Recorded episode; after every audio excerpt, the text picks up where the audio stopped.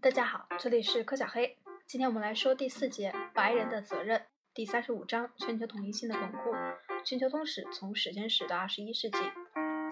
由于十九世纪末欧洲的统治、政治、经济和文化居于优势地位，欧洲人自然会这样认为，他们的卓越地位起因于其文明的优越性，而这又反映出他们作为一个种族的优越性。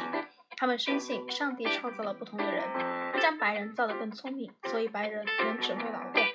能指导宽被低能的劣等种族的发展，因而也就有了“白人的责任”这一概念，用理想主义的忠于职守的赵义遮盖当时的帝国主义的一种说教。十九世纪末，一八九九年，拉迪亚德·基布林在其著名短诗中恰如其分地写道：“承担起白人的责任，请你们培育好最好的东西，传播开来，让你们的子孙离家远去，去满足你们的俘虏的需要。”九九年，一位英国诗人充满自信地写了《白人的责任》。一九九二年，一位杰出的英国历史学家巴希尔·戴维森写了一本名叫《黑人的负担》的书。他是指欧洲人加强给强加给殖民地人民，但也证明是不切实际的一些制度和惯例。这就是黑人的负担，而不是白人的责任。与今天的反反省态度相反，在吉普林时代，欧洲人几乎被认为是上天注定的统治者。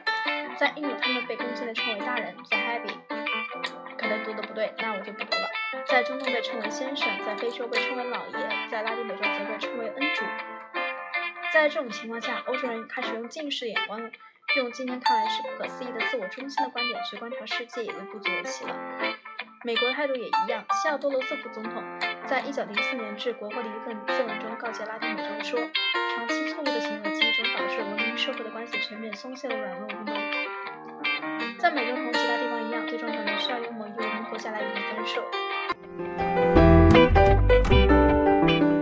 同样，一九零四年，美国一位传教士、著名的出版家的父亲亨利 ·W· 卢斯也从中国报道说：“那里的条件对他们的活动很有利，我们可以一起为上帝、为中国、为人类大学工作。”最令人吃惊的还是塞西尔·罗德斯的极度自信和好战心理，他走在时代的前面，梦想征服其他星球。